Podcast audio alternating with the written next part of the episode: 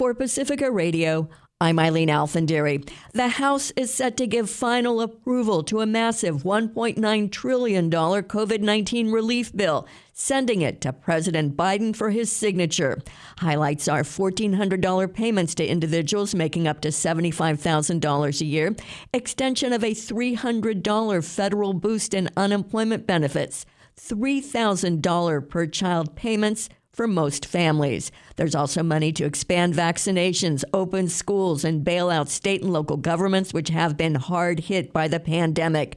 Christopher Martinez reports. Lawmakers have debated a coronavirus relief package for months, and now it's about to be passed and sent to the president.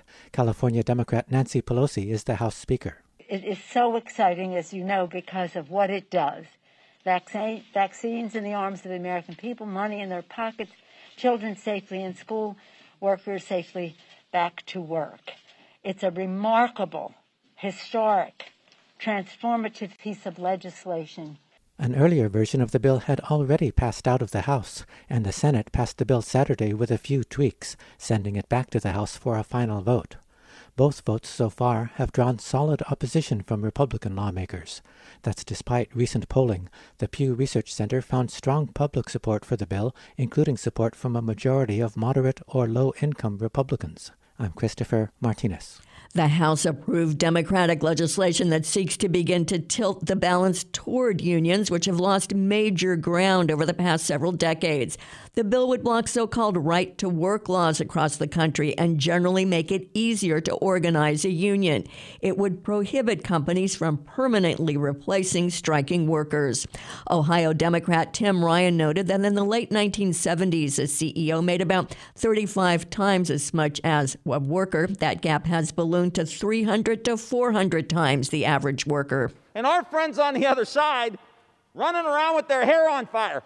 Heaven forbid we pass something that's going to help the damn workers in the United States of America. Heaven forbid we tilt the balance that has been going in the wrong direction for 50 years. We talk about pensions, you complain. We talk about the minimum wage increase, you complain. We talk about giving them the right to organize, you complain. But if we were passing a tax cut here, you'd be all getting in line to vote yes for it.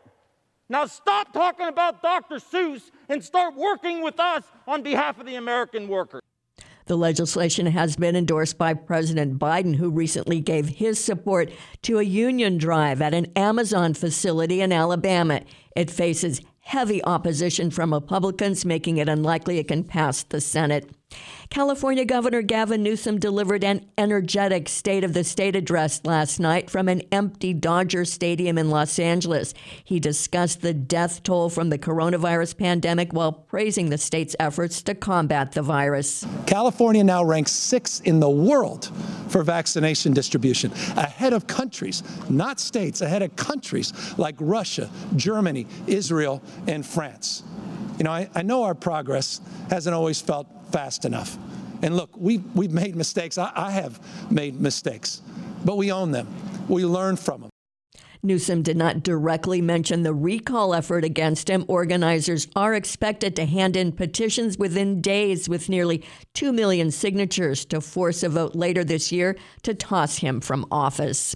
Students in the nation's second largest school district could return to class next month under a tentative deal between the Los Angeles Teachers Union and the school district. Like most of California's public school students, the district's more than 600,000 pupils have been learning online for almost a year because of the coronavirus pandemic. The city of Austin has become the first in Texas to say it will defy Republican Governor Greg Abbott's order lifting the state's mask mandate effective today. The health officer said Austin businesses must continue to require customers and workers to wear facial coverings. It wasn't immediately clear whether state officials will seek to overturn Austin's order. Abbott has also opened businesses to 100% capacity effective today. Arkansas's Republican governor has signed into law a measure banning nearly all abortions in the state. Opponents plan to challenge the sweeping measure before it takes effect later this year.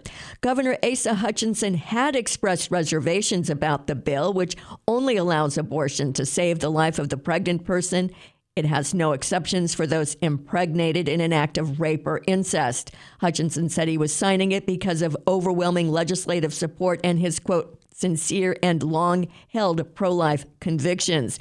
The bans were pushed by Republicans who want to force the U.S. Supreme Court, with its new conservative majority, to take up and reverse the 1973 Roe v. Wade decision legalizing abortion.